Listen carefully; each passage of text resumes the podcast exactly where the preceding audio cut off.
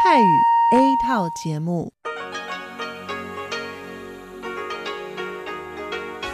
ที่นี่สถานีวิทยุเรดิโอไต้หวันอินเตอร์เนชันแนล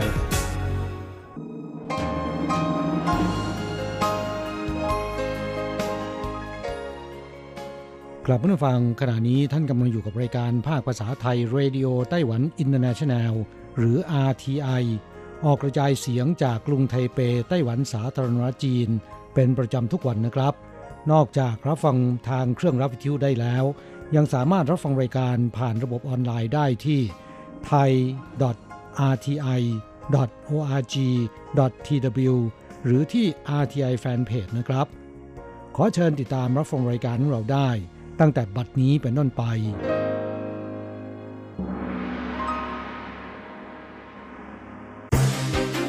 ลำดับแรก ขอเชิญติดตามรับฟัง ข่าวประจำวัน สวัสดีค่ะ ท่านผู้ฟังที่เคารพ ช่วงของข่าวจากรายการเรดิโอไต้หวันอินเตอร์เนชันแนล ประจำวันอังคารที่ 18 สิงหาคม ปีพุทธศักราช 2563 สำหรับข่าวไต้หวัน มีดิฉันอัญชันทรงพุทธเป็นผู้รายงานค่ะ หัวข้อข่าวมีดังนี้ ประธานาธิบดีชาอิงหวนคาดหวังว่าหลังโควิด -19 ทุเลาลง จะเพิ่มการแลกเปลี่ยน และกระชับความร่วมมือกับประเทศเป้าหมาย นโยบายมุ่งใต้ใหม่ไต้หวันประกาศปรับค่าจ้างขั้นต่ำขึ้นเป็นเดือนละ 24,000 เหรียญ รายชั่วโมงเพิ่มเป็น 160 เหรียญ มีผล 1 มกราคมปีหน้า ไต้หวันพบผู้ป่วยโควิด -19 เพิ่มอีกหนึ่งราย กลับมาจากต่างประเทศทำให้ยอดสะสมเพิ่มเป็น 486 ราย เที่ยงคืนนี้ประตูยมโลกเปิดศาลเจ้าชื่อดังในไต้หวันทำพิธีจุดประทีปส่องนำทาง สัมภเวสี พบคนไต้หวันวัยผู้ใหญ่ทุกสี่คนมีหนึ่งคนเป็นโรคความดันโลหิตสูงไชน่าแอร์ไลน์คาดปีหน้าก็ยังอาจไปท่องเที่ยวต่างประเทศกันไม่ได้ กลุ่มอนุรักษ์สัตว์ป่าไต้หวันเริ่มจับสุนัขจรจัดมาทำหมัน หวังลดจำนวนศัตรูธรรมชาติ และช่วยปกป้องชีวิตแมวดาว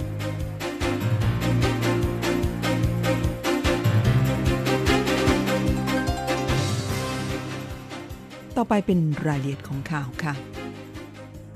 อันดับแรกเป็นข่าวที่ประธานาธิบดีชาอิงวนคาดหวังว่า หลังโควิด -19 ทุเลาลงจะเพิ่มการแลกเปลี่ยน และกระชับความร่วมมือกับประเทศเป้าหมายนโยบายมุ่งใต้ใหม่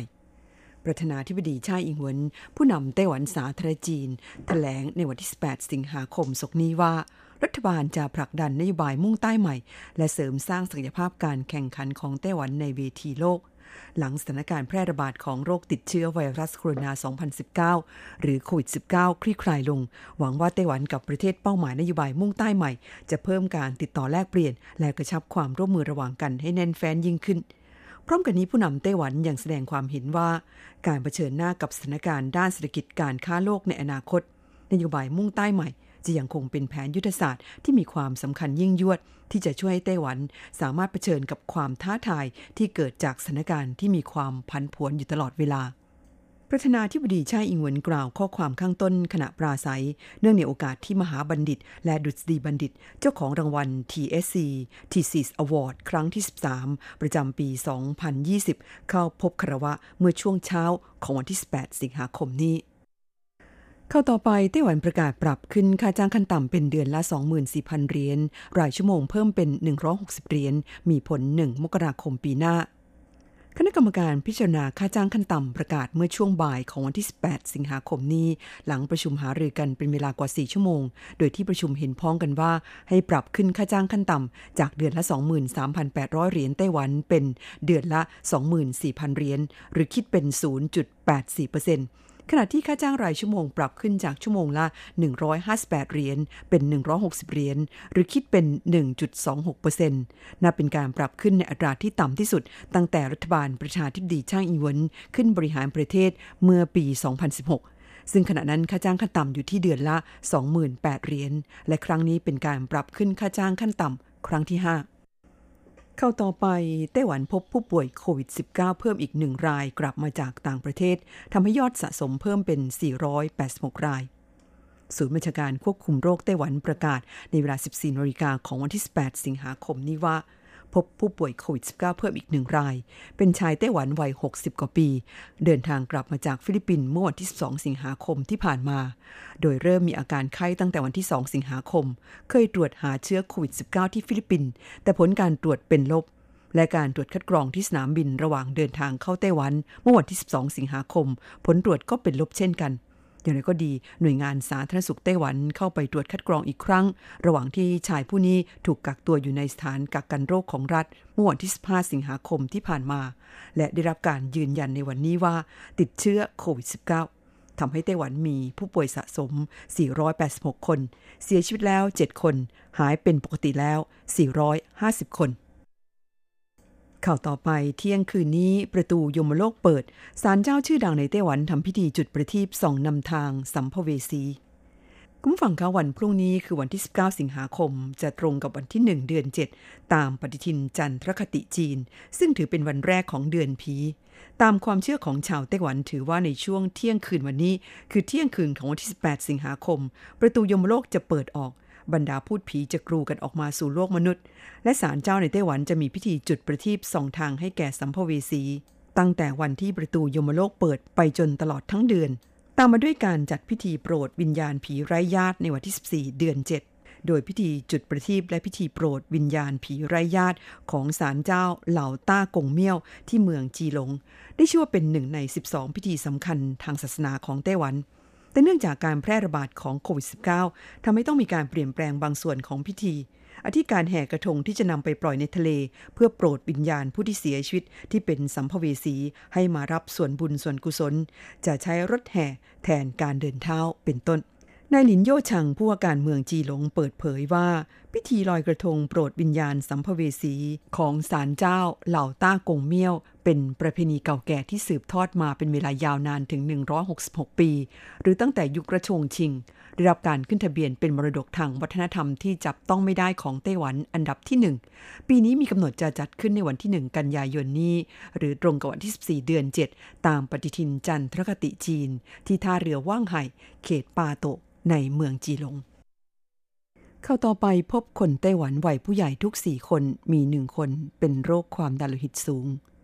ข้อมูลสถิติของกรมสุขภาพประชาชน กระทรวงสาธารณสุข และสวัสดิการไต้หวันสาธารณจีนระบุว่า ประชากรวัยผู้ใหญ่ทุกสี่คนมีหนึ่งคนเป็นโรคความดันโลหิตสูง และวิธีรักษาโรคความดันโลหิตสูงของแพทย์นั้น จะให้ผู้ป่วยกินยาลดความดัน แต่ผู้ป่วยส่วนใหญ่มักไม่ใส่ใจกินยาตามที่แพทย์สั่ง ดังนั้นจึงควบคุมโรคนี้ได้ไม่ถึง 5%อยู่แล้วก็ดีสถาบันโรคหัวใจแห่งสหรัฐอเมริกา ค้นพบวิธีการรักษาโรคความดันโลหิตสูง ด้วยการใช้สายสวนจี้เส้นประสาทอัตโนมัติ บริเวณหลอดเลือดแดงที่ไต ซึ่งช่วยทำให้ความดันโลหิตลดลงได้อย่างมีประสิทธิภาพ เนื่องจากอยู่นอกเหนือจากการรักษาของระบบประกันสุขภาพ บวกกับค่ารักษามีราคาแพง คือประมาณ 150,000 ถึง 180,000 เหรียญไต้หวัน และก่อนการรักษาด้วยวิธีดังกล่าว ผู้ป่วยต้องผ่านการประเมินจากแพทย์ผู้เชี่ยวชาญก่อน ปัจจุบันในไต้หวันมีผู้ป่วยโรคความดันโลหิตสูง ที่รับการรักษาด้วยวิธีดังกล่าวเพียง 250 รายข่าวต่อไป China Airlines คาดปีหน้าก็ยังอาจไปท่องเที่ยวต่างประเทศไม่ได้ คุณผู้ฟังคะการแพร่ระบาดของโรคติดเชื้อไวรัสโคโรนา 2019 หรือโควิด -19 ส่งผลกระทบต่ออุตสาหกรรมการท่องเที่ยวทั่วโลก สายการบินส่วนใหญ่หยุดให้บริการเส้นทางบินระหว่างประเทศ เมื่อไหร่สถานการณ์จะกลับคืนสู่สภาวะปกติ ผู้คนสามารถเดินทางไปท่องเที่ยวต่างประเทศได้ตามความต้องการ China Airlinesสายการบินแห่งชาติไต้หวันสาธารณรัฐจีนคาดการณ์ว่า ปีหน้าก็ยังอาจไปเที่ยวต่างประเทศกันไม่ได้ นายหวังเจิ้งหมิงรองกรรมการผู้จัดการทั่วไปสายการบิน China Airlines เปิดเผยว่า โอกาสที่จะเปิดเที่ยวบินโดยสารระหว่างประเทศอย่างเต็มรูปแบบอีกครั้ง ภายในสิ้นปีนี้ดูเหมือนจะริบหรี่เต็มทีหรือแม้กระทั่งตลอดปีหน้าการเดินทางท่องเที่ยวระหว่างประเทศ และตลาดการบินก็ยังคงไม่สดใสนายหวังเจิ้งหมิงยังเปิดเผยว่า สืบเนื่องจากสถานการณ์แพร่ระบาดของโควิด -19 ในต่างประเทศอย่างลุกลามต่อเนื่อง ที่ยวบินโดยสารระหว่างประเทศของ China Airlines ส่วนใหญ่ยังคงไม่เปิดให้บริการ มีเพียงเที่ยวบินลำเลียงสินค้าที่ยังคงเปิดบริการ และมีผลประกอบการเป็นที่น่าพอใจเข้าต่อไปกลุ่มอนุรักษ์สัตว์ป่าไต้หวัน เริ่มจับสุนัขจรจัดมาทำมัน หวังลดจำนวนศัตรูธรรมชาติ ช่วยปกป้องชีวิตแมวดาว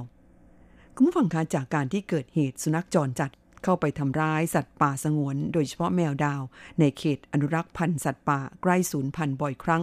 ทำให้เกิดกระแสเรียกร้องจากบรรดานักอนุรักษ์สัตว์ป่าให้รีบหามาตรการแก้ไข เมื่อเร็วๆนี้กลุ่มอนุรักษ์สัตว์ป่าของไต้หวัน ซึ่งมีชื่อว่า Heart of Taiwan Animal Care หรือกลุ่ม HOTEC ได้เริ่มปฏิบัติการไล่จับสุนัขจรจัดแบบปูพรม ในเขตนครไถจงและเหมียวลี่ ภาคกลางของไต้หวัน เพื่อส่งไปทำหมันและฉีดวัคซีนป้องกันโรคพิษสุนัขบ้าทั้งนี้เพื่อป้องกันการขยายพันธุ์ของสุนัขจรจัด และทำให้จำนวนลดลงเรื่อยๆ ซึ่งถือเป็นอีกแนวทางหนึ่งในการปกป้องชีวิตแมวดาว ซึ่งเป็นสัตว์สงวนของไต้หวันและใกล้จะสูญพันธุ์ ดรเฉินเหมยติง สมาชิก สมาคมอนุรักษ์แมวดาวไต้หวันเปิดเผยว่า แมวดาวเป็นสัตว์ป่าดำรงชีวิตอยู่ในป่าที่ไม่ไกลจากเขตเมืองมากนัก แหล่งที่อยู่อาศัยของแมวดาวจึงทับซ้อนกับสุนัขจรจัด หวังว่าปฏิบัติการของกลุ่มโฮเทคจะช่วยควบคุมจำนวนสุนัขจรจัดไม่ให้เพิ่มขึ้น และลดการประทะกันของแมวดาวกับสุนัขจรจัดลงด้วย ทั้งนี้จากข้อมูลของสมาคมอนุรักษ์แมวดาวไต้หวันระบุว่า แมวดาวในไต้หวันเหลือไม่ถึง 500 ตัว ซึ่งลดลงจาก 50 ปีที่แล้วประมาณ 80% ท่านฟังคะที่ท่านรับฟังจบลงไปแล้วนั้น เป็นช่วงของข่าวไต้หวันประจำวันนี้นำเสนอโดยดิฉันอัญชันทรงพุทธค่ะ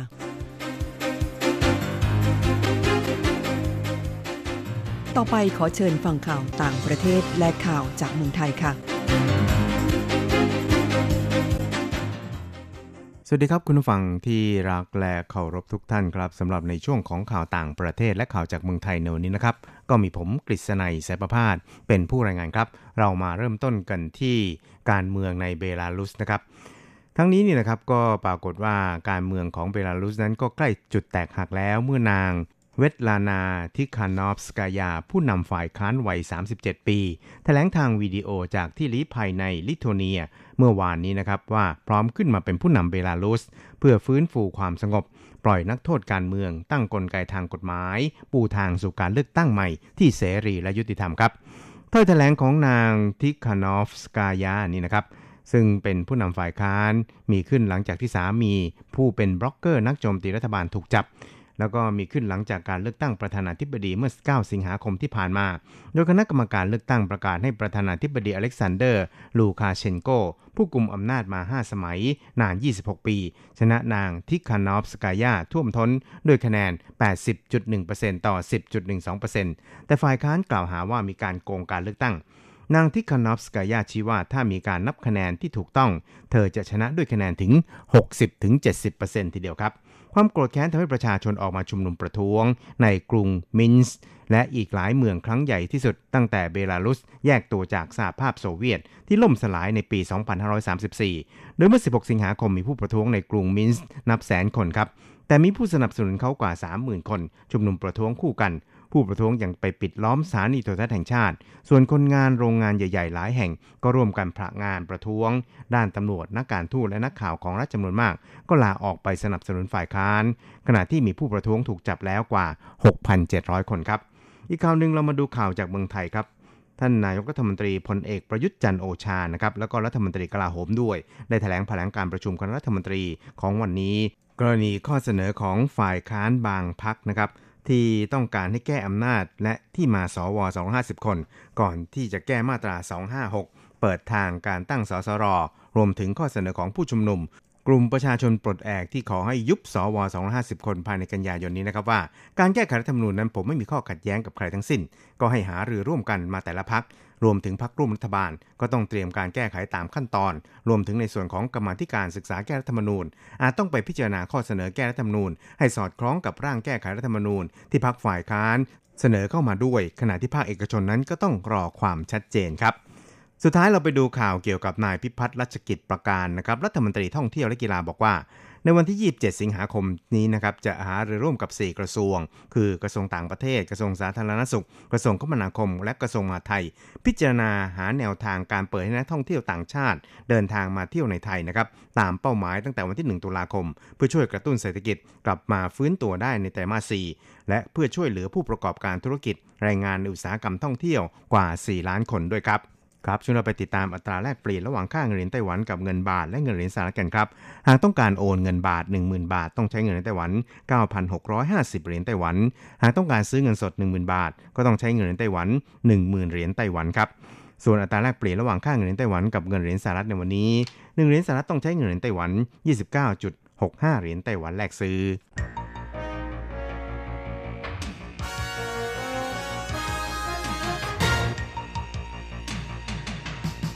วิทยาการที่ก้าวหน้า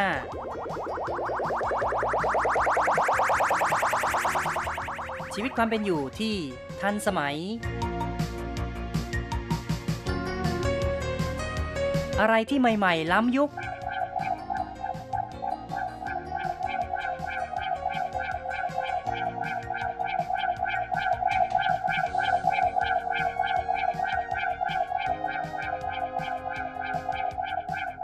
ขอเชิญติดตามในไต้หวันไฮเทค ดำเนินรายการโดย แสงชัย กิตติภูมิวงศ์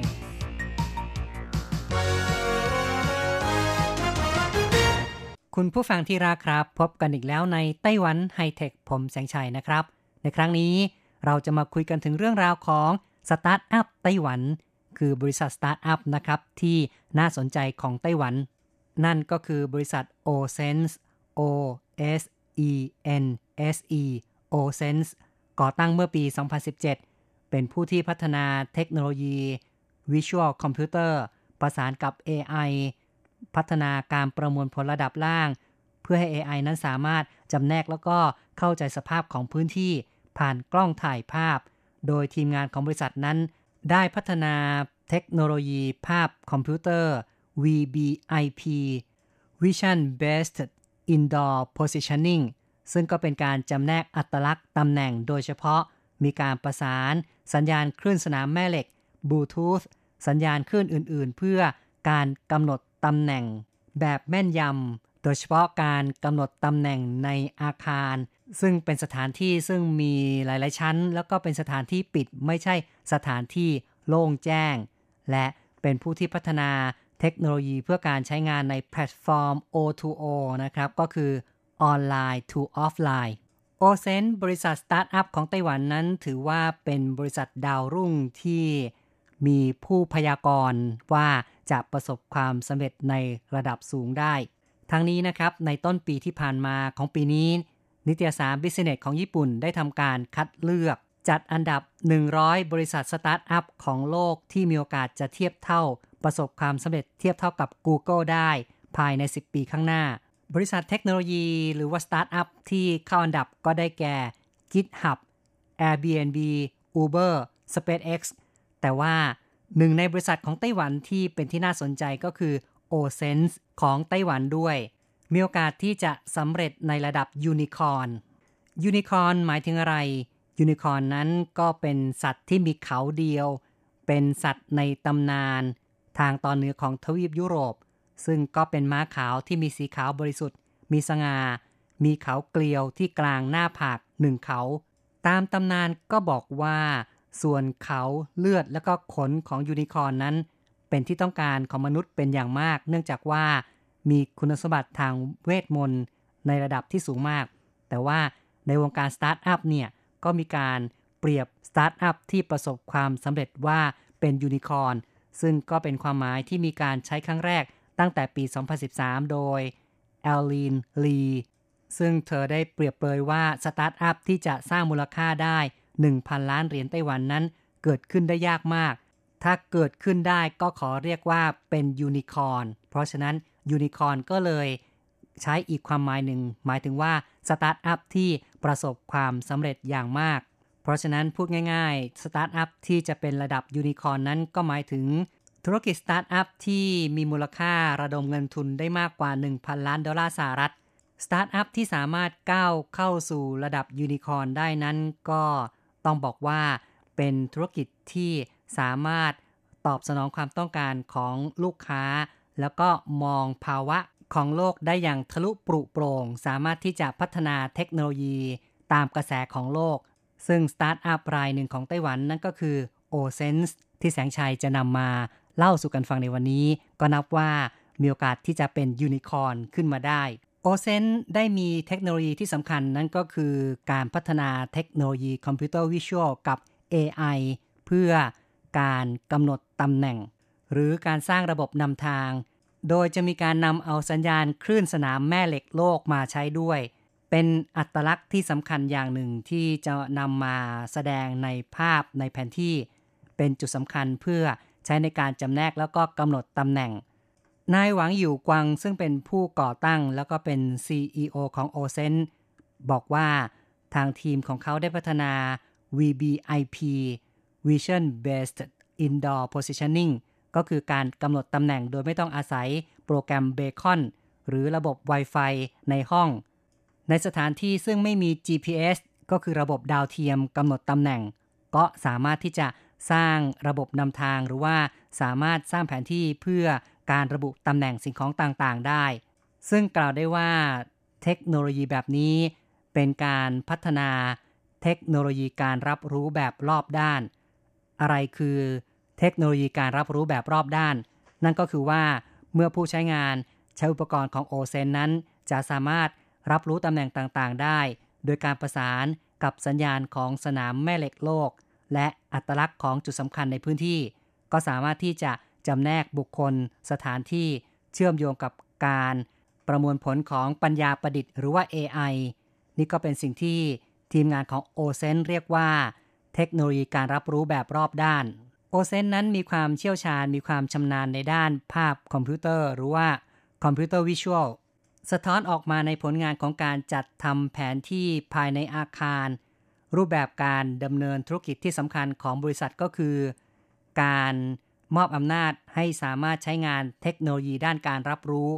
แล้วก็มีความร่วมมือกับธุรกิจต่างๆ ในการประยุกต์การใช้งานทางด้านอัจฉริยะ เช่น การผลิตอัจฉริยะ การก่อสร้างอัจฉริยะ ความปลอดภัยอัจฉริยะ ตลอดจนผลิตภัณฑ์อัจฉริยะอื่น ๆ ทั้งการค้าปลีก การเงิน การโฆษณา การแพทย์ การแสดงสินค้า โอเซนนั้นสามารถที่จะช่วยแก้ไขปัญหาต่าง ๆ ได้ ซึ่งคุณหวังอยู่กวังก็บอกว่า เป็นการเสริมความสามารถให้ความสามารถแก่ลูกค้า เพื่อกิจการต่าง ๆ นั้น สามารถสร้างผลกำไรในธุรกิจ สร้างรายได้ให้แก่กิจการอย่างต่อเนื่อง ในด้านการประยุกต์ระบบ Navigator หรือว่าระบบนำทางนั้น ตลอดจนระบบการกำหนดตำแหน่ง ทีมงานก็มีโปรเจกต์ขนาดใหญ่ เป็นการรับจ้างทำงานให้แก่บริษัท หรือว่าองค์กรต่างๆ อย่างเช่น ร่วมมือกับสนามบินนานาชาติเทาหยวนจัดทำระบบ AR 3 มิติ เพื่อนำทางในการช้อปปิ้งได้มีการร่วมมือกับห้างสรรพสินค้าโซโก้ในไต้หวัน จัดทำแผนที่ที่เรียกว่า LBS AR เป็นกิจกรรมในการหาของรางวัล เพื่อให้ลูกค้าที่มาช้อปปิ้งในห้างเนี่ยสามารถใช้ในการร่วมกิจกรรมได้โอเซนยังได้ร่วมมือกับกลุ่ม BTS ของไทยด้วย เพื่อการทำแผนที่ BTS Skytrain เป็นการแสดงตำแหน่งภายในของสถานี BTS ของไทย ซึ่งมีอยู่นับร้อยแห่ง นอกจากนี้โอเซนก็ได้ร่วมมือกับ โตเกียว Walking Rally ในญี่ปุ่น ซึ่งก็เป็นโครงการจัดทำแผนที่ทางเดินในกรุงโตเกียว ในด้านการแพทย์นั้นทีมงานของโอเซนได้มีการนำเอาฮาร์ดแวร์อุปกรณ์กล้อง ประสานกับ computer visual แล้วก็ AI ประยุกต์ใช้กับระบบนำทาง เพื่อการส่องกล้องของท่อหายใจ เป็นการแก้ปัญหา แพทย์ส่องกล้องทำให้คนไข้บาดเจ็บ ซึ่งก็คือเมื่อมีการใช้อุปกรณ์ กล้องประสานกับ AI แล้วก็คอมพิวเตอร์วิชวลนั้น แพทย์ก็จะลดความบาดเจ็บของคนไข้ได้ นอกจากนี้ในกิจการสิงทอก็มีการใช้ AI และ Big Data เพื่อการเปรียบเทียบข้อมูล เป็นการหาผ้าหาลายผ้าตามเป้าหมาย เปรียบเทียบข้อมูลผ้าในสต็อก เทียบวิเคราะห์ลวดลาย ผ้าและสี เป็นการค้นหาลวดลายผ้าแบบรวดเร็ว แล้วก็แม่นยำ แก้ปัญหาความล่าช้าในวิธีการแบบเดิม ซึ่งต้องใช้พนักงานหรือว่าช่างชำนาญในการเลือกสี หรือว่าเลือกลวดลาย แต่ถ้าหันมาใช้ระบบ AI ก็สามารถที่จะหาลวดลายผ้าที่เป็นเป้าหมายได้อย่างรวดเร็ว เป็นการค้นหาลวดลายผ้า แล้วก็สีที่มีอยู่ในสต็อกอย่างรวดเร็วนั่นเอง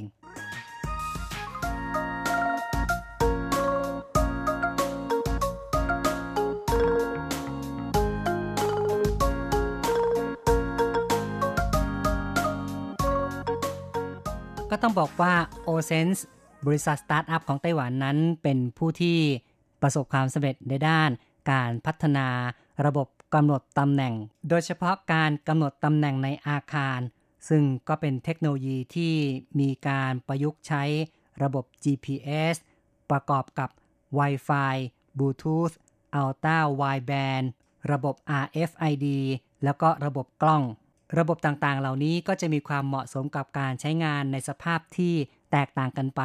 ในระยะทางที่สั้นหรือว่าไกลเป็นต้น ส่วนใหญ่แล้วถ้าพูดถึงเทคโนโลยี การกำหนดเส้นทางหรือว่าการนำทางนั้น ส่วนใหญ่เราก็จะนึกถึง GPS หรือว่า Global Positioning System ซึ่งก็เป็นการกำหนดตำแหน่งด้วยดาวเทียม เรียกได้ว่าแทบจะเข้ามาเป็นส่วนหนึ่งของชีวิตเราเราท่านๆ ทั้งหลาย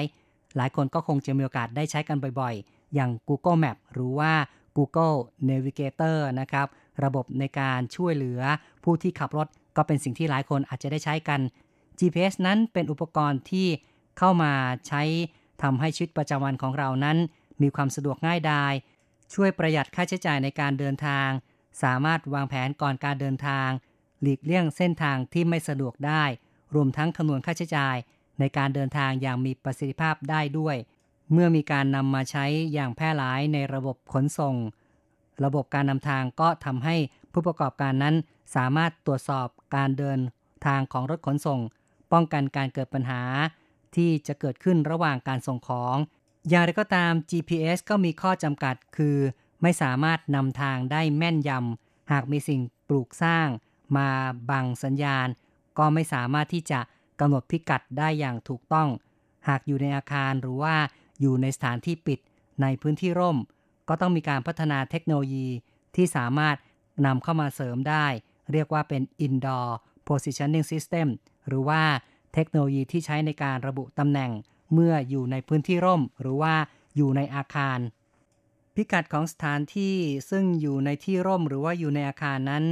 เป็นเทคโนโลยีที่ใช้สนามแม่เหล็กเป็นตัวนำทาง เป็นแม่เหล็กที่ติดอยู่ในสมาร์ทโฟน เพราะฉะนั้นผู้ที่ใช้สมาร์ทโฟนทั่วไปก็สามารถเข้าถึงเทคโนโลยีแบบนี้กันได้ ปัจจุบันก็มีบริษัทหลายแห่งที่มีการพัฒนาในด้านนี้ ไม่ว่าจะเป็นในจีนหรือว่าในไต้หวันในยุโรปอเมริกาก็ตามแต่นะครับ ก็มีการพัฒนาเครื่องมือเพื่อใช้ในการที่จะนำทางในอาคารได้ และยังจะประสานกับการเผยแพร่ข้อมูลหรือว่าข่าวสาร โดยเฉพาะการโฆษณาให้เข้าถึงผู้บริโภค ได้อย่างโดยตรง เป็นการส่งข้อความในเชิงโฆษณา ไปยังผู้บริโภคที่อยู่ใกล้หรือว่าเดินผ่านสินค้าต่างๆ ในระหว่างที่ผู้บริโภคกำลังเดินผ่านชั้นวางสินค้า แชมพูยี่ห้อหนึ่งนั้น ระบบก็จะส่งข้อความเข้าไป เป็นการโฆษณา เพื่อกระตุ้นให้เกิดการซื้อ หรือการที่ลูกค้าเดินเข้าไปในท่าอากาศยาน ระบบเทคโนโลยีแผนที่อัจฉริยะนั้น ก็ จะสามารถแนะนำบอกพิกัดสถานที่ต่างๆ ไม่ว่าจะเป็นร้านค้า ประตูทางออกขึ้นเครื่อง จุดให้บริการต่างๆ ที่อยู่ในสนามบิน ครับคุณผู้ฟังนี่ก็เป็นตัวอย่างนะครับ ในการนำเอาระบบการนำทางในร่มหรือว่าในอาคารมาใช้งาน ซึ่งบริษัทสตาร์ทอัพของไต้หวันก็คือโอเซนนั้นก็นับว่าเป็นผู้ที่ได้มีการพัฒนา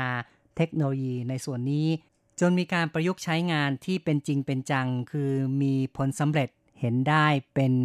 โครงการต่างๆ ทั้งโครงการที่ร่วมมือกับสนามบินนานาชาติเถาหยวนในไต้หวันหรือว่าห้างสรรพสินค้า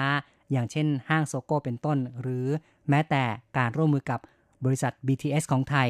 ซึ่งก็คือระบบขนส่งมวลชนในไทยนั่นเอง ในการที่จะช่วยทำแผนที่ภายในอาคารทำระบบนำทางให้แก่ผู้ที่ ใช้งานต่างๆ ลูกค้าที่เข้าไปใช้บริการก็จะได้รับความสะดวกสบายมากขึ้น ตลอดจนมีการประสานกับเรื่องของโฆษณาด้วย อันนี้ก็นับว่าเป็นเรื่องของการตลาดด้วยนะครับ ก็จะทำให้สามารถสร้างยอดขายให้แก่ธุรกิจเพิ่มขึ้นได้ คุณผู้ฟังครับ วันนี้แสงชัยก็นำเอาเรื่องราวของบริษัทโอเซน เล่าสู่กันฟังในบางส่วนนะครับ ในครั้งหน้าก็ยังมีแง่มุมอื่น ๆ ที่จะมานำเสนอว่าในอนาคตนั้นบริษัทโอเซนของไต้หวันนั้น จะมุ่งไปในทิศทางเช่นไรสำหรับรายการไต้หวันไฮเทคในวันนี้ เหเห็นทีจะต้องยุติการพูดคุยเอาไว้ก่อน อย่าลืมกลับมาพบกับไต้หวันไฮเทคในครั้งต่อไป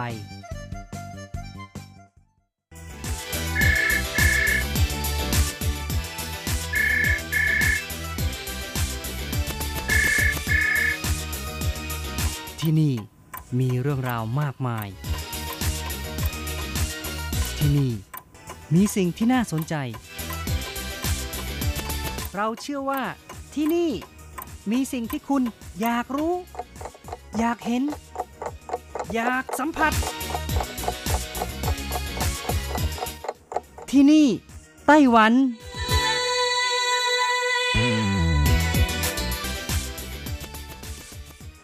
วัสดีค่ะ คุณผู้ฟังพบกันอีกแล้วนะคะ ในช่วงเวลาที่นี่ไต้หวันกับรถจรัสยนต์สวรรณพร้อมกับเนื้อหาสาระดีๆ ที่เกี่ยวข้องกับในไต้หวันมาเล่าสู่กันฟัง ประจำทุกสัปดาห์ในสัปดาห์นี้ ก็เช่นกันค่ะ มีเรื่องราวดีๆ เกี่ยวกับฝรั่งสายพันธุ์ใหม่มาเล่าสู่กันฟังค่ะ นั่นก็คือฝรั่งเจินชุย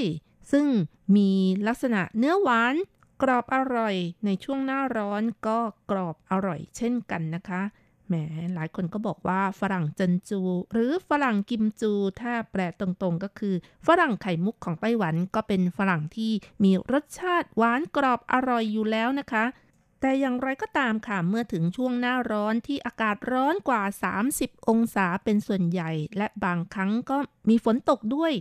ซึ่งอากาศร้อนชื้นแบบนี้นะคะ ก็ทำให้ฝรั่งจินจูที่ปลูกในไต้หวันมักจะนิ่มง่ายหรือว่าสุกง่ายค่ะ อีกทั้งเนื้อของฝรั่งก็ไม่หนาเหมือนกับช่วงหน้าหนาว และที่สำคัญเมล็ดฝรั่งก็จะมากกว่าปกติด้วยค่ะ ซึ่งปัญหานี้ก็ไม่ต้องห่วงแล้วนะคะ ต่อไปในไต้หวันก็จะมีฝรั่งที่มีรสชาติกรอบอร่อยเนื้อหนาและหวานฉ่ำบริโภค ได้ตลอดทั้งสี่ฤดูกันแล้วค่ะ ทั้งนี้ล่าสุดนะคะช่วงหน้าร้อนปีนี้ไต้หวันก็มีฝรั่งสายพันธุ์ใหม่ และเริ่มขายสู่ท้องตลาดกันแล้ว มีชื่อว่าเจินชุยค่ะ ใช้เวลาในการพัฒนาพันธุ์นานกว่า 10 ปี โดยมีชื่อเรียกเป็นทางการว่าเกาสงหมายเลข 2 นะคะนายใต้สุนฟ้าหัวหน้าสถานีปรับปรุงพันธุ์เขตเกาสงชี้ว่า ที่ผ่านมานั้นทั้ง 4 ฤดูไม่ว่าจะเป็นฤดูใบไม้ผลิฤดูร้อน ฤดูใบไม้ร่วง หรือว่าแม้แต่ฤดูหนาวนะคะล้วนปลูกฝรั่งสายพันธุ์จันจูหรือกิมจูนะคะ ซึ่งเป็นฝรั่งสายพันธุ์หลักขายสู่ท้องตลาดได้ทั้งนั้นเลยค่ะ แต่ว่าเมื่อถึงช่วงหน้าร้อนเนื่องจากว่าสภาพอากาศที่ร้อนชื้น เนื้อของฝรั่งจันจูก็จะนิ่มง่าย เนื้อจะบางกว่าปกติ แล้วก็เม็ดมากกว่าปกติซะด้วยนะคะ แล้วก็รสชาติก็ไม่หวานเท่ากับฝรั่งที่ปลูกในช่วงหน้าหนาวค่ะหลังใช้ความพยายามนานกว่า 10 ปีในการพัฒนาฝรั่งสายพันธุ์ใหม่ที่ที่ชื่อเจินชุย ถ้าแปลเป็นไทยก็คงจะเรียกกันว่าไข่มุกมรกตนะคะ แต่ว่าในภาษาจีนนั้นเนื่องจากว่าฝรั่งสายพันธุ์ใหม่นั้นมีความกรอบอร่อยก็คือเจินชุยซึ่งเจินก็คือจริง ๆ ชุยก็คือกรอบจึงตั้งชื่อตามเสียงที่คล้ายๆกัน มีความหมายไพเราะกว่าเป็นคำว่าเจินชุยเจินก็คือ มีค่าชุยก็คือ เขียวมรกตนั่นเองค่ะ เป็นการแก้ไขข้อบกพร่องของฝรั่งสายพันธุ์จันจู เติมเต็มในสิ่งที่บกพร่องทำให้ฝรั่งจันชุยนะคะ มีผลผลิตตลอดทั้ง 4 ฤดูที่มีความคงตัวค่ะ คือเมื่อปลูกในช่วงหน้าร้อนก็ยังคงหวานกรอบอร่อยฉ่ำน้ำเนื้อละเอียดไม่นิ่มง่าย ลักษณะของฝรั่งจันชุยนะคะ มีเปลือกสีเขียวเนื้อหนา ผลค่อนข้างกลม น้ำหนักเยอะ ผลใหญ่ น้ำหนักประมาณ 460ถึง600กรัมต่อผลค่ะ ความหนาของเนื้อฝรั่งประมาณ 2.2 ถึง 2.5 เซนติเมตรก็ถือว่าเนื้อหนามากนะคะ ระดับความหวาน 10 ถึง 13 บิก หวานกว่าฝรั่งจันจู 1-2 บิกค่ะส่วนความเปรี้ยวนั้นก็อยู่ในระดับ 0.324 ถึง 0.469%นะคะ ก็คือมีความเปรี้ยวนิด ๆ ค่ะ ให้ผลผลิตต่อพื้นที่สูงกว่าฝรั่งจันจูถึง 20%ทั้งนี้หลังผ่านความพยายามในการพัฒนาพันธุ์ มีการนำแม่พันธุ์ของฝรั่งเนื้อแดงของอินโดนีเซียมาผสม และในปี 2012 และปี 2013 ผ่านการทดลองปลูก โดยมีการเปรียบเทียบกับสายพันธุ์จันจู และสายพันธุ์ตี้หวัง ซึ่งเป็นฝรั่งสายพันธุ์หลักๆ ที่ได้รับความนิยมบริโภคในไต้หวันนะคะ จนในที่สุดค่ะก็มีการจดทะเบียนลิขสิทธิ์กับกรมธัญพืช คณะกรรมการการเกษตรของไต้หวันเป็นที่เรียบร้อยแล้วค่ะ ปัจจุบันเนื้อที่ในการเพาะปลูกฝรั่งของไต้หวันนั้นอยู่ประมาณ 7,500 เฮกตาร์นะคะ พื้นที่เพาะปลูกฝรั่งส่วนใหญ่ก็อยู่ในเขต นครเกาสงนครไถหนัน แล้วก็เมืองจางฮวาค่ะ มูลค่าการผลิตประมาณ 5,000 ล้านเหรียญไต้หวันต่อปี หากสืบประวัติความเป็นมาของการปลูกฝรั่งครั้งแรกในไต้หวันก็พบว่า มีการปลูกฝรั่งมาตั้งแต่ยุคราชวงศ์ชิงโน่นนะคะ แต่ก็ไม่มีการรายงานเกี่ยวกับเรื่องของผลผลิตที่มีการค้าขายในเชิงพาณิชย์นะคะ จนต่อมาค่ะ มีการปลูกฝรั่งกันมากขึ้นระหว่างปี 1929 จนถึงปี 1937 และช่วงที่มีการปลูกฝรั่งมากที่สุดก็คือช่วง 1937 นั้น โดยมีผลผลิตฝรั่งมากถึง 5,684 ตัน แต่ว่าอย่างไรก็ตามนะคะ หลังจากนั้นเป็นต้นมาพื้นที่ในการปลูกฝรั่งก็ลดน้อยลงไปเรื่อยๆ จนกระทั่งปี 1952 ก็มีการปลูกฝรั่งกันมากขึ้นอีกครั้งนะคะ แต่ว่าพื้นที่ส่วนใหญ่ที่ปลูกฝรั่งก็หยุดแถบชานเมืองกรุงไทเป เมืองจางฮวาและเมืองซินจู ซึ่งอยู่ทางภาคเหนือเป็นส่วนใหญ่ แต่ว่าต่อมานะคะ ในทางภาคเหนือนั้นมีความเจริญด้านอุตสาหกรรมก็ทำให้ พื้นที่ปลูกฝรั่งของทางภาคเหนือนั้นน้อยลงก็มีการย้ายไปปลูกในเขตภาคกลางและภาคใต้เป็นส่วนใหญ่ค่ะ อย่างเช่น เมืองจังหว้า เกาสง และไถหนัน แล้วก็มีบางส่วนนะคะ ก็ปลูกกันทางภาคตะวันออกเฉียงเหนือของไต้หวัน อย่างเช่นที่เมืองอีหลันเป็นต้นนะคะ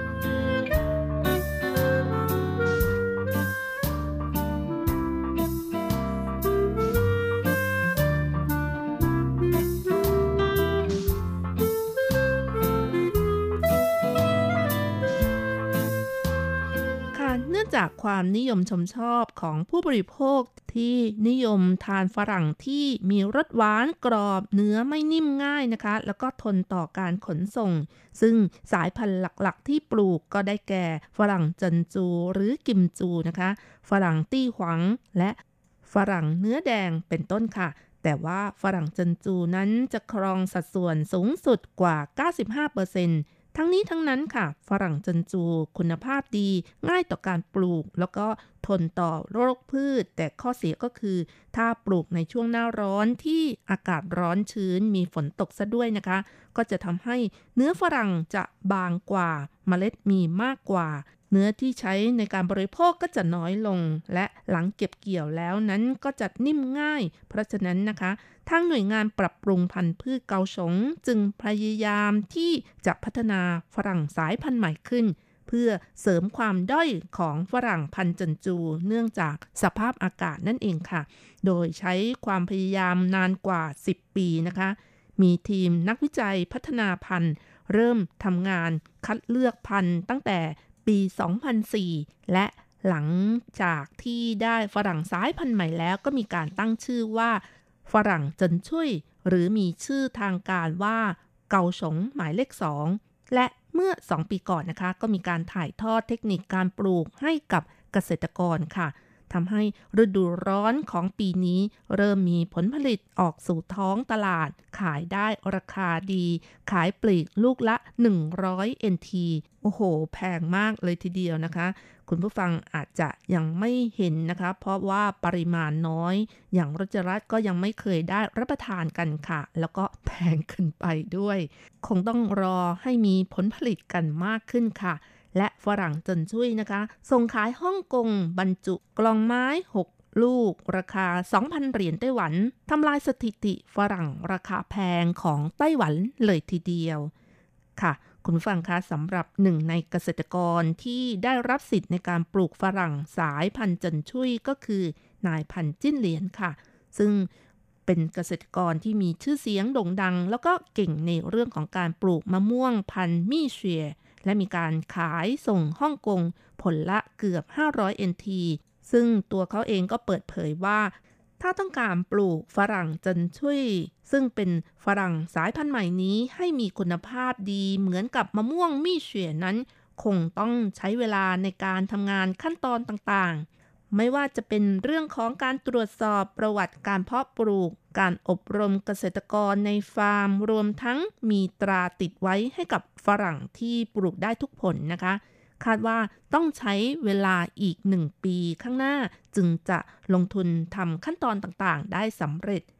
นายพันเหรียญจิ้นยังบอกอีกว่าฝรั่งสายพันธุ์ใหม่จนช่วยนั้นจะมีความทนทานแล้วก็เก็บได้นานต่อการขนส่ง การที่จะขยายตลาดต่างประเทศนั้นก็มีประโยชน์กับเกษตรกรเป็นอย่างยิ่ง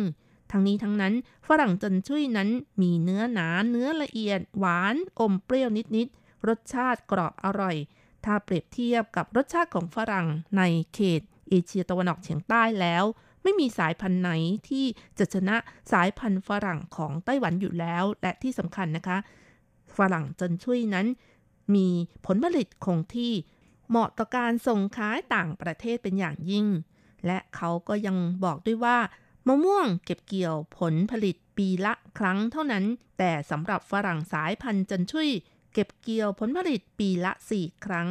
ความเสี่ยงในเรื่องของการลงทุนนั้นก็แน่นอนว่าต่ำกว่ามะม่วง และเมื่อจำหน่ายสู่ท้องตลาดก็ยังได้รับความนิยมสูง มีโอกาสทางธุรกิจที่สูงกว่า และในปีนี้ผลผลิตออกสู่ท้องตลาดเป็นครั้งแรกขายปลีกในราคา 100 NT ต่อผล แต่ถ้าส่งขายต่างประเทศมีการบรรจุกล่องที่สวยงาม 6 ผลต่อกล่องในราคา 2,000 NT ถือว่าราคาที่งดงามมากเลยทีเดียวฝรั่งก็เป็นผลไม้เศรษฐกิจนะคะที่สร้างรายได้ดี ภาษาจีนเรียกกันว่าป่าล่า หรือฟันสือหลิว หรือ ก็ยังมีชื่อเรียกอื่นๆ อย่างเช่นป๋าใจ หรือว่าหลานป๋าเป็นต้นค่ะ เช่นเดียวกันนะคะ ฝรั่งในภาษาไทยก็มีชื่อเรียกหลายอย่างเช่นกัน อย่างเช่น เรียกกันว่าย่าหมู ก็คือคนที่อยู่จังหวัดสุราษฎร์จะเรียกกันอย่างนี้นะคะ ส่วนคนที่อยู่ในจังหวัดตรังปัตตานี ก็จะเรียกกันว่าชุมพู่ แล้วก็คนทางเหนืออย่างคนเชียงใหม่ก็เรียกกันว่ามะกล้วยนะคะ แล้วก็คนที่อยู่จังหวัดตากก็จะเรียกกันว่ามะจีนเป็นต้นค่ะ ฝรั่งเป็นพืชที่มีจุดกำเนิดอยู่ในอเมริกากลางและหมู่เกาะเวสต์อินดีสนะคะ แต่ว่าต่อมามีการนำไปปลูกในประเทศเขตร้อนและร้อนชื้น ฝรั่งเป็นผลไม้ที่มีคุณค่าทางโภชนาการสูง โดยเฉพาะมีวิตามินซีมากค่ะ จากข้อมูลของสารอาหารของ USDA ระบุนะคะ ฝรั่งน้ำหนัก 100 กรัม จะประกอบด้วยวิตามินซี 228.3 มิลลิกรัมค่ะ มากกว่าวิตามินซีที่อยู่ในกีวีถึง 2 เท่าตัว แล้วก็ยังมีวิตามินซีมากกว่ามะนาวและส้มเสียอีกนะคะ ฝรั่งเป็นผลไม้ที่มีประโยชน์ไม่เพียงแต่มีวิตามินซีอย่างเดียวนะคะ ยังมีวิตามิน A และแร่ธาตุอื่นๆด้วยนะคะ เหมาะสำหรับคนที่ต้องการลดน้ำหนัก เพราะว่าให้พลังงานต่ำกินอย่างน้อยวันละหนึ่งผลสำหรับคนที่ต้องการลดน้ำหนักแทนการกินขนมกรุบกรอบนะคะ แล้วก็ยังมีผลทางด้านต้านโรคภัยต่างๆ อย่างเช่นช่วยลดไขมันในเส้นเลือดเป็นต้นค่ะ นอกจากนี้ในเมล็ดฝรั่งก็ยังมีประโยชน์เช่นกัน ถ้าใครที่กลัวว่าฟันไม่ดีบดเคี้ยวไม่ละเอียดนะคะ มีโอกาสไปอุดตันลำไส้ก็ต้องเคี้ยวให้ละเอียดก่อนกลืนทุกครั้ง หรือว่านำไปคั้นเป็นเครื่องดื่มได้ ด้วยการปั่นเมล็ดฝรั่งกับน้ำต้มสุกแล้วก็กรองเอาเมล็ดทิ้งนะคะ จากนั้นเอาน้ำนี่แหละค่ะ ไปปั่นกับผลไม้อื่นๆ อย่างเช่นกีวีแอปเปิลหรือว่ามาระก็สุดแสนอร่อย มีรสชาติกลมกล่อมอีกด้วย แถมยังคงประโยชน์ของผลไม้ชนิดนี้ได้ดังเดิมค่ะ เอาละค่ะ คุณฟังเวลาของรายการหมดลงอีกแล้วนะคะ อย่าลืมค่ะ กลับมาติดตามเรื่องราวดีๆ ในช่วงเวลาที่นี่ไต้หวันกับรจรัสได้ใหม่ สัปดาห์หน้าเวลาเดียวกัน สำหรับวันนี้ขอทุกท่านโชคดีมีความสุขสวัสดีค่ะ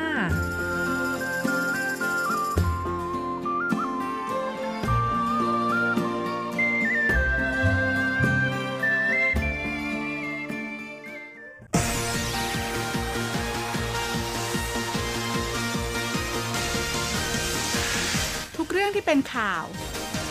ทุกเรื่องที่เป็นกระแสในสังคมไต้หวัน เราจะจับมาเล่าให้คุณฟังทุกสัปดาห์ที่ RTI ผ่านมุมมองของคนรุ่นใหม่ กับรายการมิติใหม่ไต้หวัน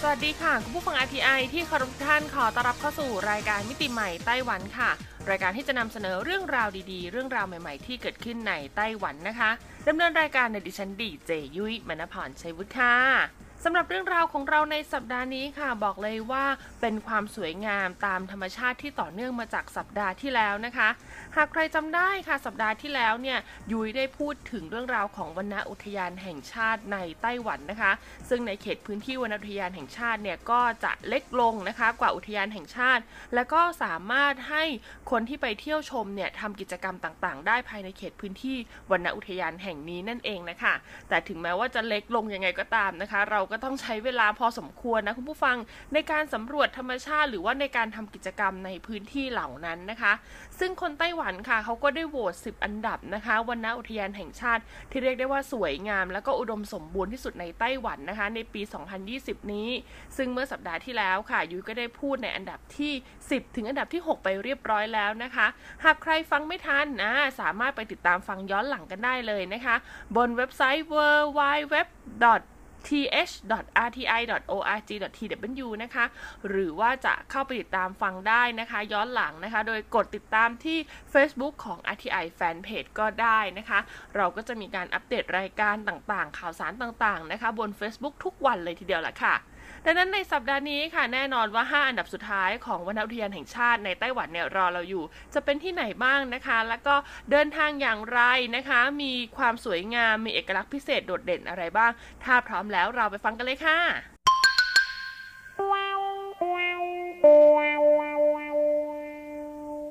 สำหรับอันดับที่ 5 ค่ะ คือวนอุทยานแห่งชาติที่มีชื่อว่าต้าเสวยซันกัวเจียเซินหลินโยวเลอชีนะคะ ชื่อภาษาอังกฤษของเขาก็คือต้าเสวยซัน National Forest Recreation Area นั่นเองค่ะ ซึ่งต้องบอกเลยนะคะว่าวนอุทยานแห่งชาติต้าเสวยซันเนี่ยตั้งอยู่ในเขตพื้นที่ภาคกลางนะคะของไต้หวันค่ะ พิกัดที่แน่นอนของเขาเลยก็คือไถจงซื่อนะคะ นครไถจงเหอผิงชีนะคะ บนถนนเสวยซันลู่เลขที่ 18 ซือปาเฮ้าค่ะ ต้องบอกเลยว่าความสูงนะคะ เหนือจากระดับน้ำทะเลของวนอุทยานแห่งชาติต้าเสวยซันเนี่ย จะอยู่ที่ 2,996 เมตร เลยทีเดียวนะ นี่คือจุดสูงสุดของเขาเลยนะคะ ซึ่งเขาก็เปิดให้บริการทุกวันค่ะ ตั้งแต่6โมงครึ่งนะคะ จนตอนเช้านะ จนถึงเวลา 5 โมงเย็นคุณผู้ฟัง สามารถเดินทางเป็นรถยนต์ส่วนตัวก็ได้นะคะ หรือว่าจะเดินทางโดยขนส่งสาธารณะก็ได้ค่ะ ซึ่งเขาบอกว่าถ้าคุณจะโดยสารขนส่งสาธารณะนะ ก็สามารถนั่งนะคะรถบัสนะคะ หรือว่ารถไฟก็ได้ไปลงที่สถานีฟงเหวียนจั่นค่ะ จากนั้นนะคะก็ให้ต่อรถนะคะ เฉพาะเลยนะ ซึ่งจะไปเที่ยวภายในวนอุทยานแห่งชาติต้าเสวยสันนั่นเองนะคะ ก็ต้องบอกเลยว่าเป็นหนึ่งวนอุทยานแห่งชาติในไต้หวันที่ค่อนข้างสะดวกสบายเลยทีเดียวนะคะสำหรับการเดินทาง ภายในพื้นที่วนอุทยานแห่งชาติต้าเสวยซันนะคะ มีกิจกรรมมากมายเลยค่ะไม่ว่าจะเป็นเรื่องราวของการชมความงดงามทางธรรมชาตินะคะ การสำรวจป่าการปีนเขานะคะ หรือใครที่ชอบการชมทะเลหมอกชมพระอาทิตย์ยามเช้าเนี่ยก็ต้องบอกเลยว่าที่เนี่ยเป็นไฮไลท์เลยทีเดียวนะคุณผู้ฟังยิ่งถ้าเป็นในช่วงของวันขึ้นปีใหม่อ่านะคะ วันแรกของปีใหม่เนี่ยนะก็จะเป็นวันที่คนไต้หวันเนี่ยไปปักหลักนะคะ ชมทะเลหมอกแล้วก็พระอาทิตย์ขึ้น ส่วนตอนเย็นเนี่ยก็สาามารถชมพระอาทิตย์ตกได้ด้วย นอกจากนี้นะคะก็ยังสามารถชมนกส่องนกอ่าถ่ายภาพความงดงามตามธรรมชาติได้อีกด้วยล่ะค่ะต่อมาอันดับที่ 4 ค่ะ คือวันอุทยานแห่งชาติที่มีชื่อว่า อ้าวันต้านะคะ ชื่อคุ้นมากเลยใช่ไหมเพราะว่าวันอุทยานแห่งชาติอ้าวันต้าเนี่ยมีชื่อเสียงมากๆเลยนะคุณผู้ฟัง ชื่อเต็มของเขาก็คืออ้าวันต้ากัวเจียนะคะเซินหลินโหยเลอชีค่ะ ชื่อภาษาอังกฤษของเขานะคะก็คืออ้าวันต้า Forest Recreation Area นั่นเองนะวันอุทยานแห่งชาติอ้าวันต้าค่ะตั้งอยู่ในเขตพื้นที่ภาคกลางอีกแล้วนะคะ แต่ว่าขยับขึ้นมานิดนึงค่ะ เป็นภาคกลางที่เป็นเมืองที่เรียกได้ว่าไม่มีทะเลอ่านะคะ คือทุกเมืองในไต้หวันเนี่ยเขาจะติดทะเลหมดเลยนะ ยกเว้นเมืองนี้ซึ่งก็คือเมืองนันโถนั่นเองคุณผู้ฟังพิกัดที่แน่นอนของเขาก็คือนันโถเซียนนะคะเหรินอ้ายเชียงค่ะในเขตอำเภอเหรินอ้ายนะคะ หมู่บ้านนะคะก็คือซินอ้ายชุนค่ะ บนถนนต้าอันลู่นะคะ เลขที่ 153 ค่ะอีป่ายอู่ซือซันเฮานะคะ ต้องบอกเลยว่าวันอุทยานแห่งชาติอาวันต้านี้นะคะ มีความสูงเหนือจากระดับน้ำทะเลเนี่ยเริ่มต้นนะคะตั้งแต่ 1,100 เมตร ไปจนกระทั่งจุดสูงสุดของเขาก็คือ 2,600 เมตร เลยทีเดียวนะ สามารถเดินทางโดยรถยนต์ส่วนบุคคลก็ได้นะคะ หรือว่าใครไม่สะดวกเดินทางโดยรถยนต์ส่วนบุคคลเนี่ยก็สามารถเดินทางโดยรถบัสนะคะของหนันโถเคอร์วินค่ะ ก็คือคุณเนี่ยต้องหารถบัสนะคะ ไปลงที่เขตตัวเมืองหนันโถก่อนนะพอไปถึงสถานีรถบัสที่หนันโถแล้วเนี่ยเขาก็จะมีรถบัสที่พาเที่ยวเฉพาะวันอุทยานแห่งชาติอาวันต้าเนี่ย คอยให้บริการอยู่ตรงจุดนั้นเลยนะคะ ซึ่งวันนัดแห่งชาติอวันต้าเนี่ยเขาจะเปิดให้บริการตั้งแต่ 8 โมงเช้าจนถึง 5 โมงเย็นค่ะคุณผู้ฟัง แล้วก็บอกเลยนะคะว่าสามารถไปเที่ยวได้ตลอดทั้งฤดูกาลเลยค่ะไม่ว่าจะเป็นฤดูร้อนฤดูหนาวฤดูใบไม้ผลิหรือว่าฤดูใบไม้ร่วงนะคะ เพราะว่าพื้นที่ของนักเรียนแห่งชาติอวันต้าเนี่ยค่อนข้างใหญ่ แล้วก็มีความอุดมสมบูรณ์ของธรรมชาติเนี่ยอยู่เกือบร้อยเปอร์เซ็นต์เลยทีเดียวค่ะดังนั้นว่าคุณจะไปเที่ยวในฤดูกาลไหนก็ตามนะคะ คุณก็จะได้สัมผัสกับความงดงามทางธรรมชาติที่แตกต่างกันออกไปค่ะไม่ว่าจะเป็นในส่วนของน้ำตก ใบไม้เปลี่ยนสีนะคะ ดอกซากุระหรือว่าจะเป็นการส่องนกการปีนเขาต่างๆเนี่ยก็สามารถไปได้เลยที่อุทยานแห่งชาติอาวันต้าละค่ะมาต่อกันที่อันดับ 3 เลยดีกว่าค่ะ กับวันนาอุทยานแห่งชาติที่มีชื่อว่า เคินติงกัวเจียเซินหลินโหยเลอชีค่ะ หรือว่าวันนาอุทยนแห่งชาติเคินติงนั่นเองนะคะ ชื่อเต็มของเขาเลยก็คือเคินติงนะคะ National Forest Recreation Area ค่ะแน่นอนว่าถ้าเป็นวันอุทยนแห่งชาติเขินติงเนี่ยก็ต้องอยู่ในเขตพื้นที่ของอุทยานแห่งชาติเขินติง ซึ่งตั้งอยู่ที่เมืองผิงตงนะคะ พิกัดที่แน่นอนของเขาเลยนะคุณผู้ฟังก็คือ ผิงตงเซียนค่ะเหิงชุนเจินนะคะ ในเขตอำเภอเหิงชุน เขินติงหลี่อ่านะคะ หมู่บ้านเขินติงหลี่ บนถนนกงเหวียนลู่ค่ะ เลขที่ 201 ค่ะ เออหลิงอีเฮานะคะ และด้วยความที่เป็นวรรณอุทยานแห่งชาติเรียกได้ว่าเกือบจะเป็นแห่งเดียวในไต้หวันก็ได้นะคะ ที่มีพื้นที่ติดทะเลเยอะมากๆค่ะ เพราะว่าอยู่ทางตอนใต้สุดของไต้หวันใช่ไหมก็เลยทำให้เขาเนี่ยมีเขตของวรรณอุทยานแห่งชาติที่ไม่ค่อยสูงเท่าไหร่ค่ะ แล้วก็ภูมิศาสตร์นะคะ สภาพภูมิศาสตร์ภูมิประเทศ ในเขตของวรรณอุทยานแห่งชาติของเขินติงเนี่ยก็จะค่อนข้างเหมือนเกาะบ้านเราคุณผู้ฟัง ดังนั้นเนี่ยใครที่คิดถึงเกาะคิดถึงแบบทะเลนะคะ ก็ต้องไปที่วรรณอุทยานแห่งชาติเขินติงเลยนะ ความสูงสูงสุดของเขานะคะ จากระดับน้ำทะเลเนี่ยอยู่เพียงแค่ 300 เมตร เท่านั้นเองค่ะ สามารถจะเดินทางโดยรถยนต์ส่วนตัวก็ได้นะคะ หรือว่าจะเดินทางโดยรถขนส่งสาธารณะก็ได้ค่ะ ซึ่งขนส่งสาธารณะนี่ก็มีหลากหลายรูปแบบมากๆนะคะ จะนั่งรถบัสไปลงที่ผิงตง แล้วก็ต่อรถนำเที่ยวนะคะ ในเขตของผิงตง เพื่อไปลงที่เขินติงก็ได้ หรือว่าจะนั่งรถนะคะไฟความเร็วสูงอ่าไปถึงที่เกาสงใช่ไหมแล้วก็ค่อยต่อรถบัสนะคะจากเกาสงเนี่ยแหละไปที่เขินติงเนี่ยก็ได้ด้วยนะคะ คือมีวิธีการเดินทางเยอะมากๆนะ ก็ไปลองหาดูกันได้นะคะ ใครสะดวกแบบไหนเลือกทางนั้นเลยนะ ที่สำคัญค่ะเปิดให้บริการตั้งแต่ 8 โมงเช้าจนถึง 5 โมงเย็นนะคะ อย่างที่บอกคือเป็นวรรณอุทยานติดทะเลใช่ไหมดังนั้นก็สามารถเล่นน้ำทะเลได้ด้วยอ่าเขาจะมีจุดชมวิวริมทะเลนะคะ จุดเล่นน้ำริมทะเล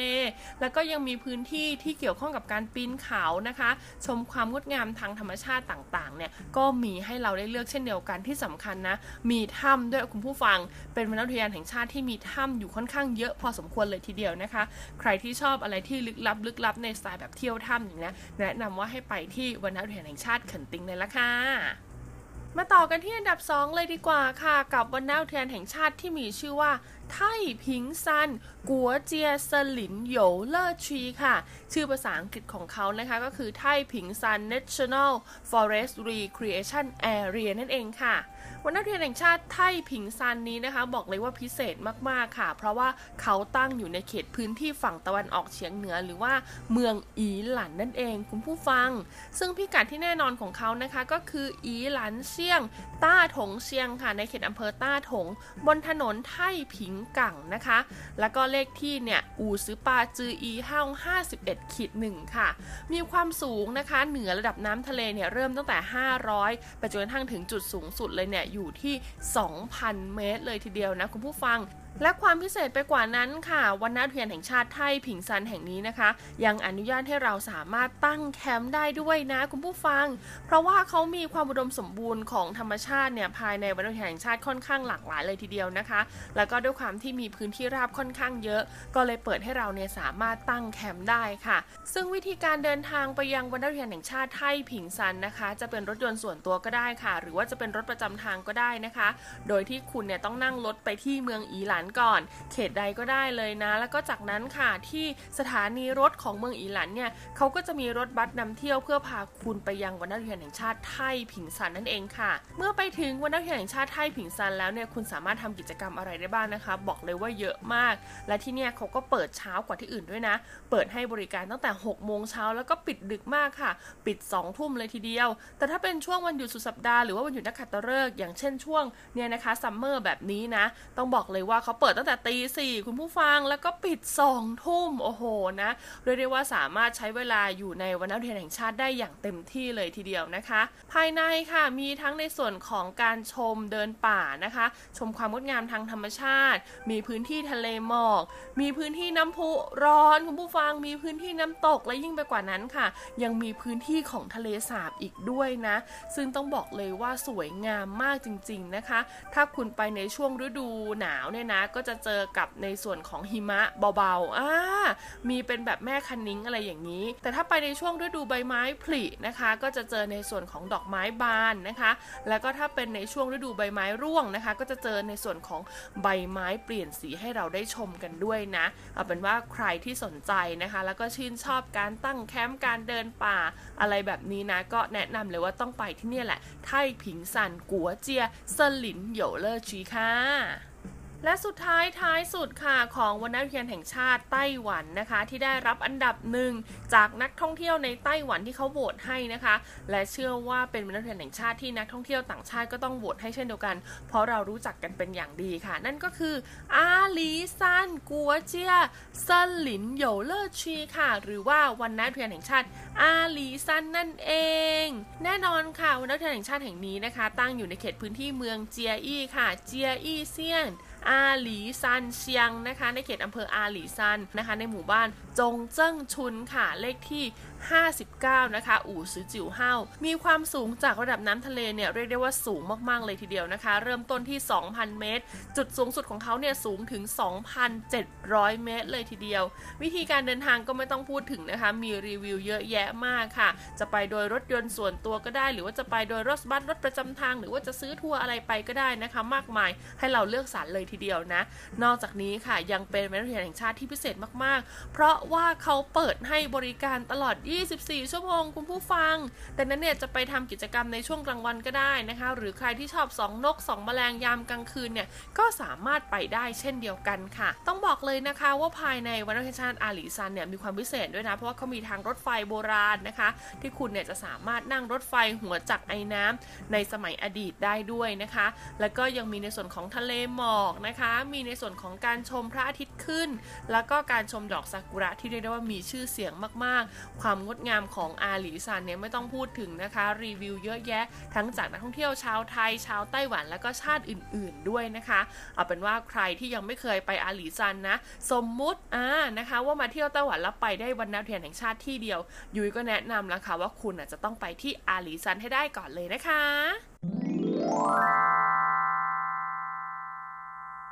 เป็นไงบ้างคะกับเรื่องราวของวรรณอุทยานแห่งชาติในไต้หวันทั้ง 10 แห่งที่นมาบอกเล่าให้ฟังกันนะคะ บอกเลยว่าทุกที่เนี่ยสวยงาม แล้วก็มีเอกลักษณ์ของธรรมชาติที่น่าอัศจรรย์แตกต่างกันออกไปค่ะ หากใครมีโอกาสมาเที่ยวในไต้หวันแล้วก็ชื่นชอบการท่องเที่ยวธรรมชาตินะ ก็แนะนำเลยล่ะค่ะว่าไปวรรณอุทยานแห่งชาติเหล่านี้แหละ สะดวกสบายแล้วก็ปลอดภัยที่สุดด้วยเหมาะมากกับนักท่องเที่ยวต่างชาติอย่างเรานะคะ มีค่าเข้าชมนิดหน่อยแต่ก็ไม่แพงมากนะอยู่ที่ประมาณคนละ 2-300 เหรียญไต้หวันเท่านั้นเอง แต่สิ่งที่คุณจะได้กลับมานะคะคะจากสถานที่ท่องเที่ยวเหล่านี้ รับรองว่าเป็นความประทับใจที่ไม่รู้ลืมอย่างแน่นอนค่ะสำหรับวันนี้หมดเวลาของรายการมิติใหม่ไต้หวันแล้วนะคะ พบกันใหม่สัปดาห์หน้า สวัสดีค่ะ